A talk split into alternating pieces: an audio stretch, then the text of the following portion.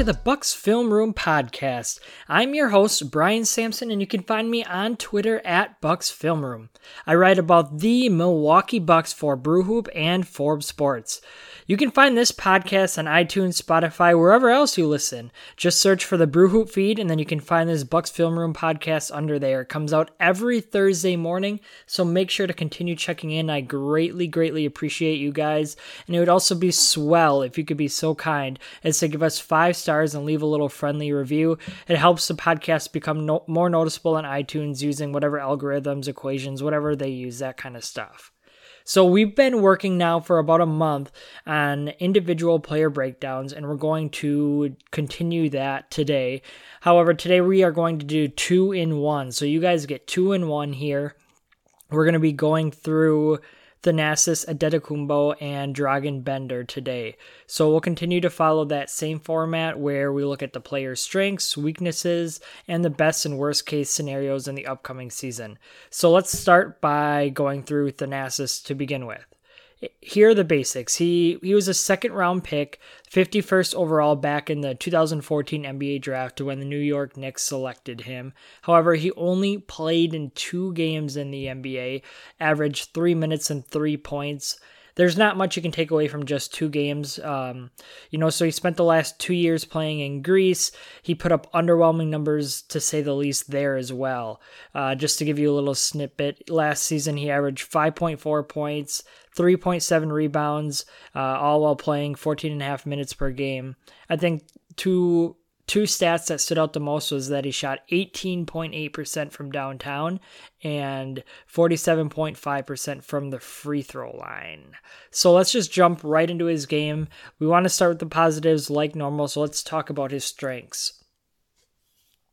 The biggest strengths that stick out are two things his hustle and his athleticism.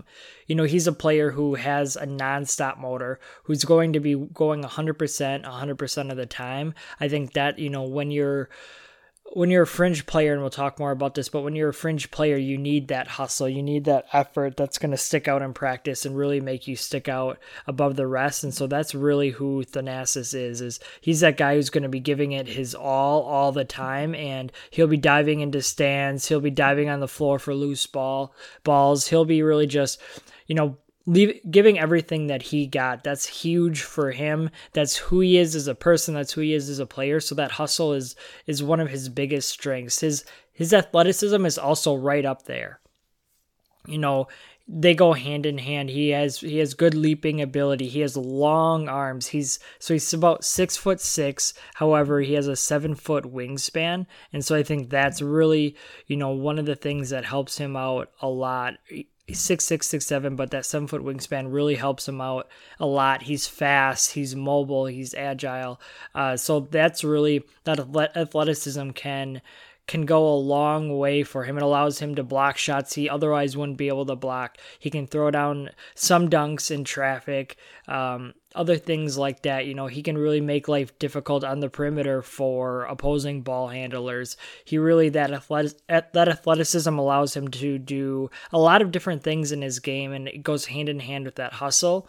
Uh, theoretically, you know, he can defend multiple positions. We'll see how that works out in the NBA or if he's even given that chance, but on paper at least he can defend the three and the four, given his size and ability. It, it, would probably be too much to ask him to defend twos or fives, but I think, you know, solidly he could handle guarding threes and fours. That would be something that's really big for him. And I think that would be another strength is just that ability to defend multiple positions. It may seem like commonplace, especially in today's NBA, but it's still a valued trait and you still need that.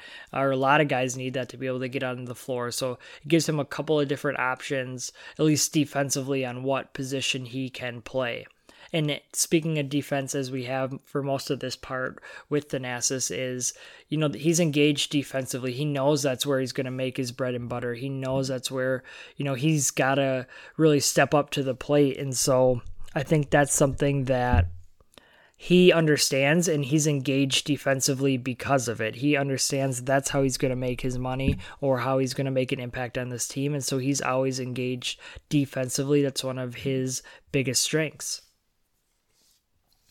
All right. So as far as weaknesses go, we talked about defense being a strength. Offense is a complete liability, even more so than his defense is a strength. He he can really only score from inside the paint or right at the basket. You know, some of those uncontested dunks, maybe even a little contesting, but other than that, you know, he just he's a complete offensive liability. Opposing teams are going to ignore him. He can't shoot from the three point line. His free throw numbers were awful, which does not indicate that he'll be able to improve his jump shot.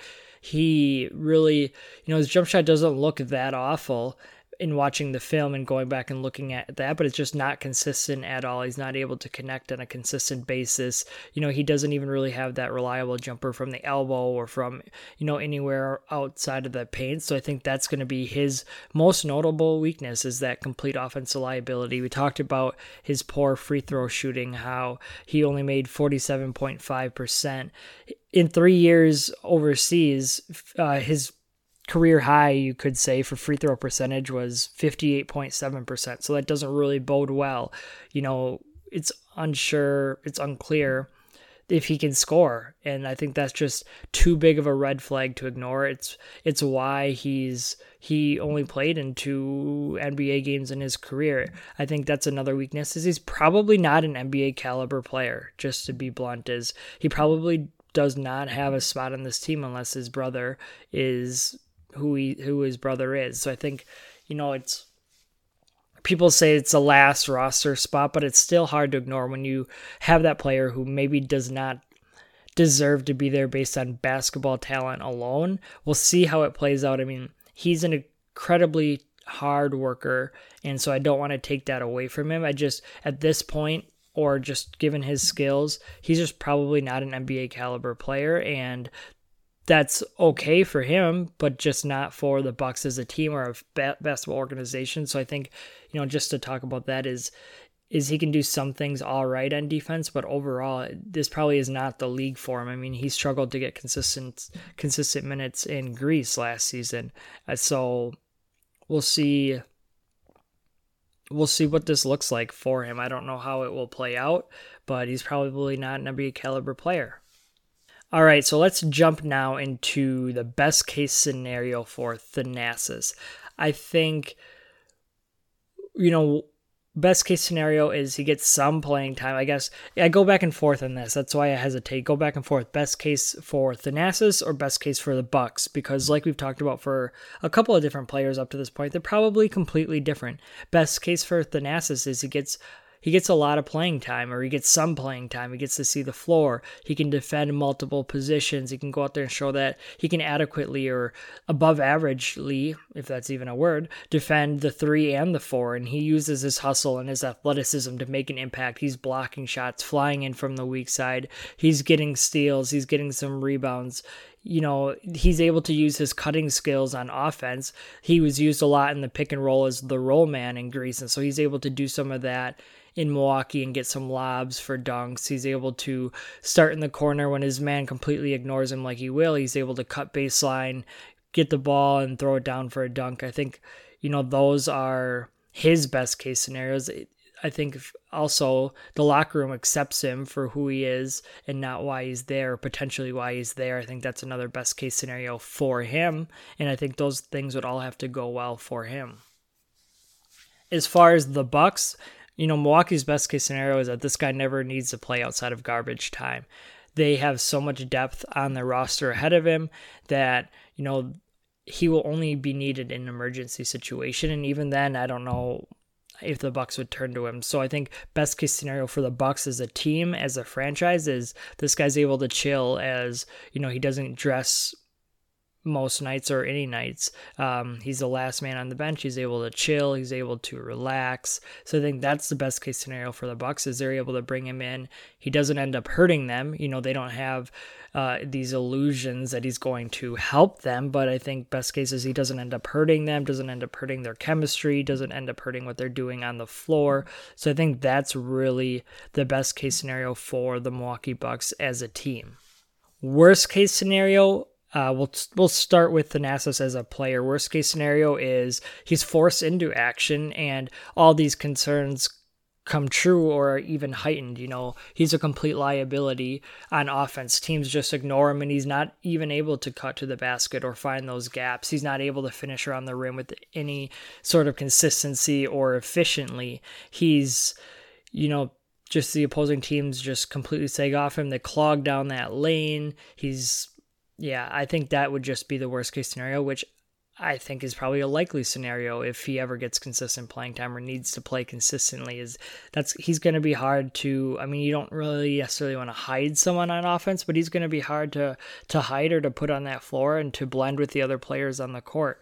I think another worst case scenario for him is that athleticism and that hustle that we talked about doesn't translate to the NBA level.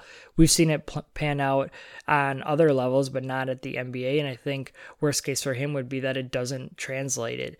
You know, he's not as quick and he's not as able to defend NBA caliber players. He's not able to use his leaping ability or his wingspan to make an impact. He's not able to do other things that we've seen him do uh, overseas. So I think that would be another worst case scenario for Thanasis as far as worst case scenario for the Bucks, it would be you know the opposite of the best case scenario. So worst case is he is forced into action. They need him to play on a regular basis. They, they, probably will never need him to play north of 15, 20 minutes, but I think in this scenario, he's needed to play 10 to 15 minutes, and he, he continues to just clog down the offense. He's not able to you know, Budenholzer has to switch things up from last year. Last year, their five out offense mainly worked because they had five shooters on the floor at almost all times or at all times.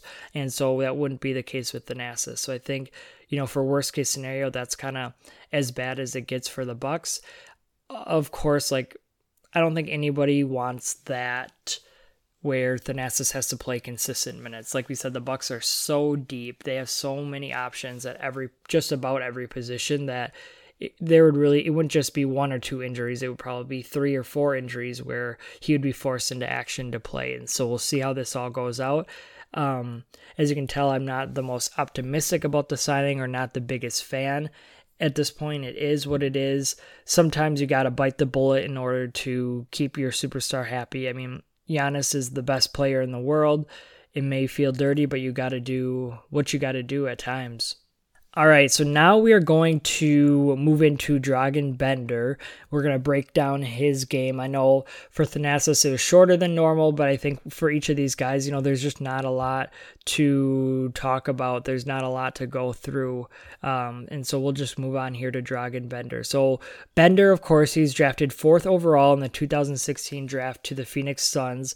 Amazingly, he's still just 21. He'll turn 22 this year, but he's still just 21. He spent three years with the Suns.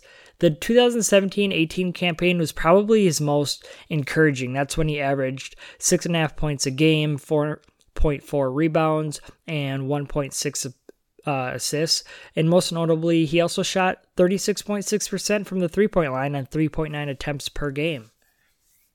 So let's just use that to transition right into our strengths. So, strength, the biggest thing that sticks out with him is he's 7 1 and he has the potential to spread the floor and be a three point shooter. And that I say potential, I you know, really stick on that word is because we haven't necessarily seen it come true. Yes, he had the 2017 18 season where it was the 36.6% or whatever. However, he has not done anything with his other two seasons. He shot 27.7% his rookie year and then 21.8% last year. So that's a huge step backward.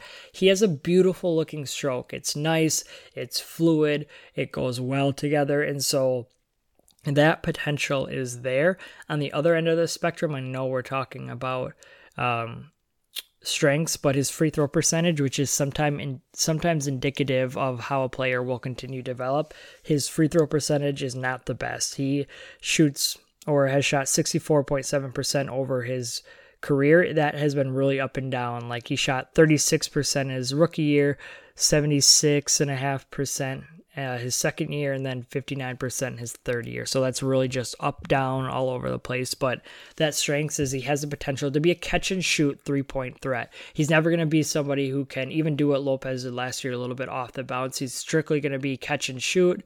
He's going to be that big man that can stand on the perimeter in the Bucks five man offense.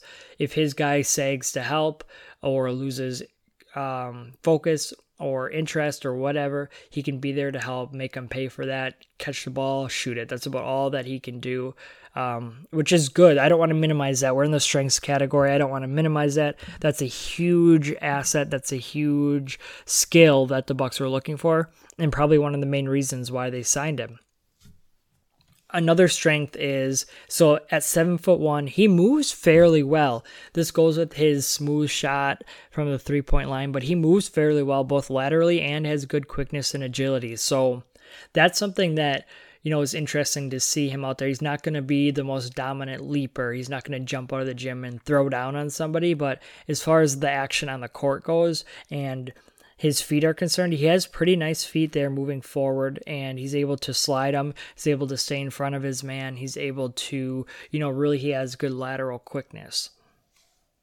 I think his last strength is his unselfish play. He's not a lot of times um, when you have a top pick, they might be somebody who has been a scorer their whole life, who dominates the ball, who doesn't necessarily have that that great understanding. Not saying that this is all or even a lot of high picks, but just sometimes that's what you get. But that's not the case with Bender at all. He's very unselfish. He has a high basketball IQ. He understands when to make that extra pass, and I think that'll fit nicely in the Bucks offense. They like to keep the ball moving. They like to keep it crisp. You know, you don't really have time to pass on the perimeter. Hold on to it, dissect the defense for a second or two, and then continue the pass. You know, you got to make those quick decisions like that, and he'll fit right in with that. He, you know, he's not going to make all these great dimes or you know drop all these beautiful passes, but I think just as far as keeping the ball moving and understanding his role in the offense, I think that'll be a huge part for him.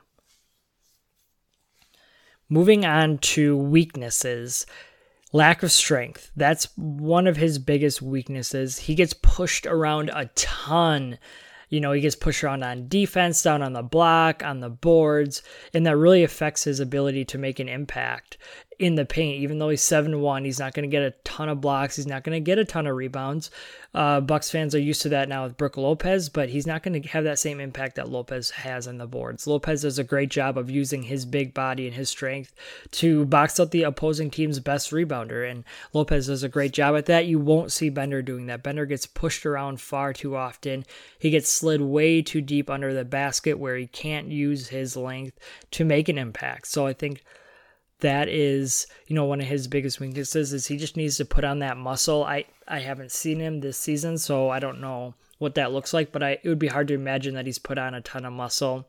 His body frame doesn't necessarily support that the best, but I think that's just his biggest lack of his biggest weakness is his lack of strength. It affects his ability to play defense on the block. You know, against somebody like Joel Embiid, uh, if he were to defend Giannis, he would just get bumped right out the way and it affects his rebounding. He's not the best rebounder. He's not going to make a huge impact on the boards. You know, his best rebounding numbers were eight rebounds per 36 minutes, which isn't awful, but I think that, you know, it's a small sample size and also that that lack of strength is really just going to impact him there. His inconsistent shot is another weakness. It's something that he he needs to work on. You know, as a that was his whole thing coming into the NBA is being the seven footer who can who can bomb away from the outside, and that hasn't necessarily he hasn't lived up to that billing at all. His career three point percentage is just thirty two point one percent, so that's not where it needs to be. It needs to be up another at least four or five percentage points. So that inconsistency is has been huge for him. You know, just from season to season, game to game, week to week, it's it's kind of all over the place, and he really needs to find that consistency. So that that has really been a weakness for him. His free throw numbers are not encouraging, like we talked about in that department. I mean, 64.7% career average from the from the charity stripe. You know, it's not the worst. It's not as bad as Thanasis, but if you're going to be a shooter and you want to be a shooter and that's your game, you know, you got to kind of step it up in all in all areas. I think his other weakness is just, I think he, he's not going to be a great shot blocker. It's not like the Bucks necessarily need him to be a great shot blocker, but he's not going to be that guy who can protect the paint. He's going to be more of that of that guy who can defend the bigger fours and fives on the perimeter. That will be his role. So he's not going to get a ton of block shots or really many at all, even given his size of seven foot one. So I think that would be another weakness for him. All right, so moving into best case scenario for Bender. Oh, so I'm just thinking like so he plays the same position as DJ Wilson. There are so many DJ Wilson supporters out there. Best case for Bender would be that he somehow eclipses Wilson on the depth chart.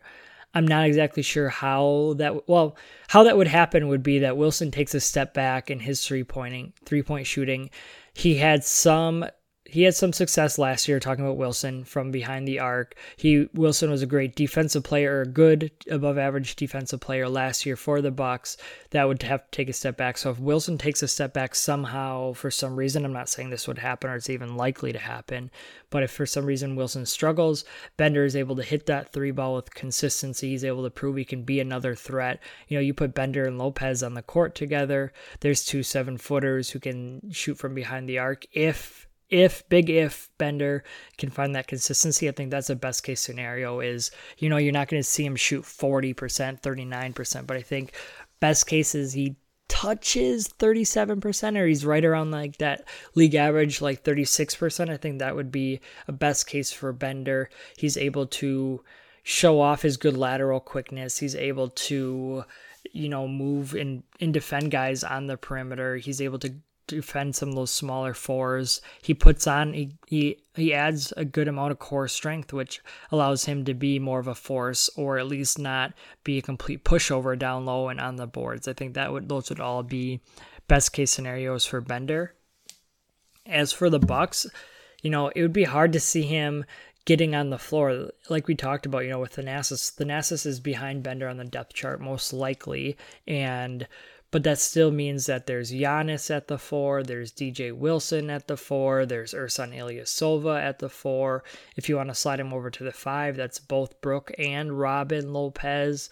So, you know, there's it's blocked. It's three deep ahead of Bender at power forward, it's two deep ahead of him at center, and the Bucks will probably even use maybe Giannis at center. I don't know about that, but they'll use Ersan and they could use Wilson at center at times as well. So you know, it's three three deep in front of him at center as well. So for the Bucks, the best case would be he's able to provide, you know, some nice time when guys like Ersan are getting a break or Ersan gets hurt every year. You know, that's kind of the player he, that he is just with his hustle. You know, he'll probably end up breaking his nose for the 94th time this season. And so Wilson's able to step in, but Bender is able to provide some minutes too. If Brook or Robin need any rest, he's able to provide some, you know, just – minutes that don't kill the team. I don't think he's going to be this huge plus even in the best of scenarios, but he's just able to provide replacement level minutes where he's not singled out, where he's not hurting the team he's able to do some rebound. I think that's the best case scenario for Bender, just being realistic. You know, he has potential down the road to be a role player. I don't know if his ceiling is much higher than a role player at this point in his career, but I think for this year, like you got to take baby steps. He's got to prove that he deserves to be in this league. Right now, that's questionable.